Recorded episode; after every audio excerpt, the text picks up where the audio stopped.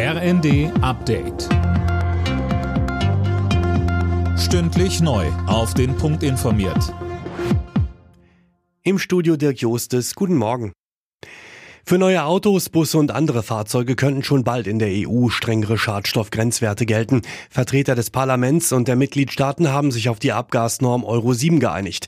Sie sieht neue Grenzwerte für Bremsen und Reifenabrieb vor. EU-Parlament und Mitgliedstaaten müssen formell noch zustimmen. Die EU-Umweltminister haben sich auf ein Gesetz für weniger Verpackungsmüll geeinigt. Bis 2040 sollen demnach mindestens 15% weniger Verpackungen auf dem Müll landen. Philipp Rösler mit mehr. Einwegplastikverpackungen für Obst und Gemüse werden verboten. Außerdem müssen Verpackungen in der EU künftig generell getrennt, gesammelt und sortiert werden.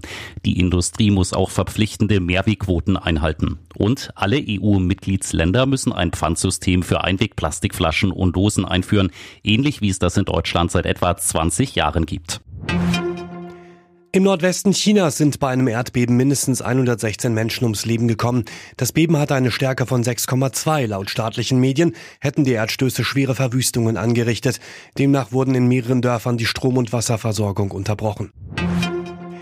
US-Verteidigungsminister Austin hat eine Militärkoalition zum Schutz der Schifffahrt im Roten Meer angekündigt.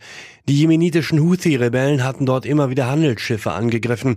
Cornelius Träger. Neben den USA beteiligen sich 9 weitere Staaten an diesem Bündnis, etwa Frankreich, Großbritannien, Bahrain und die Seychellen. Ziel sei es, die Freiheit der Seefahrt für alle Länder zu sichern und regionale Sicherheit und regionalen Wohlstand zu stärken.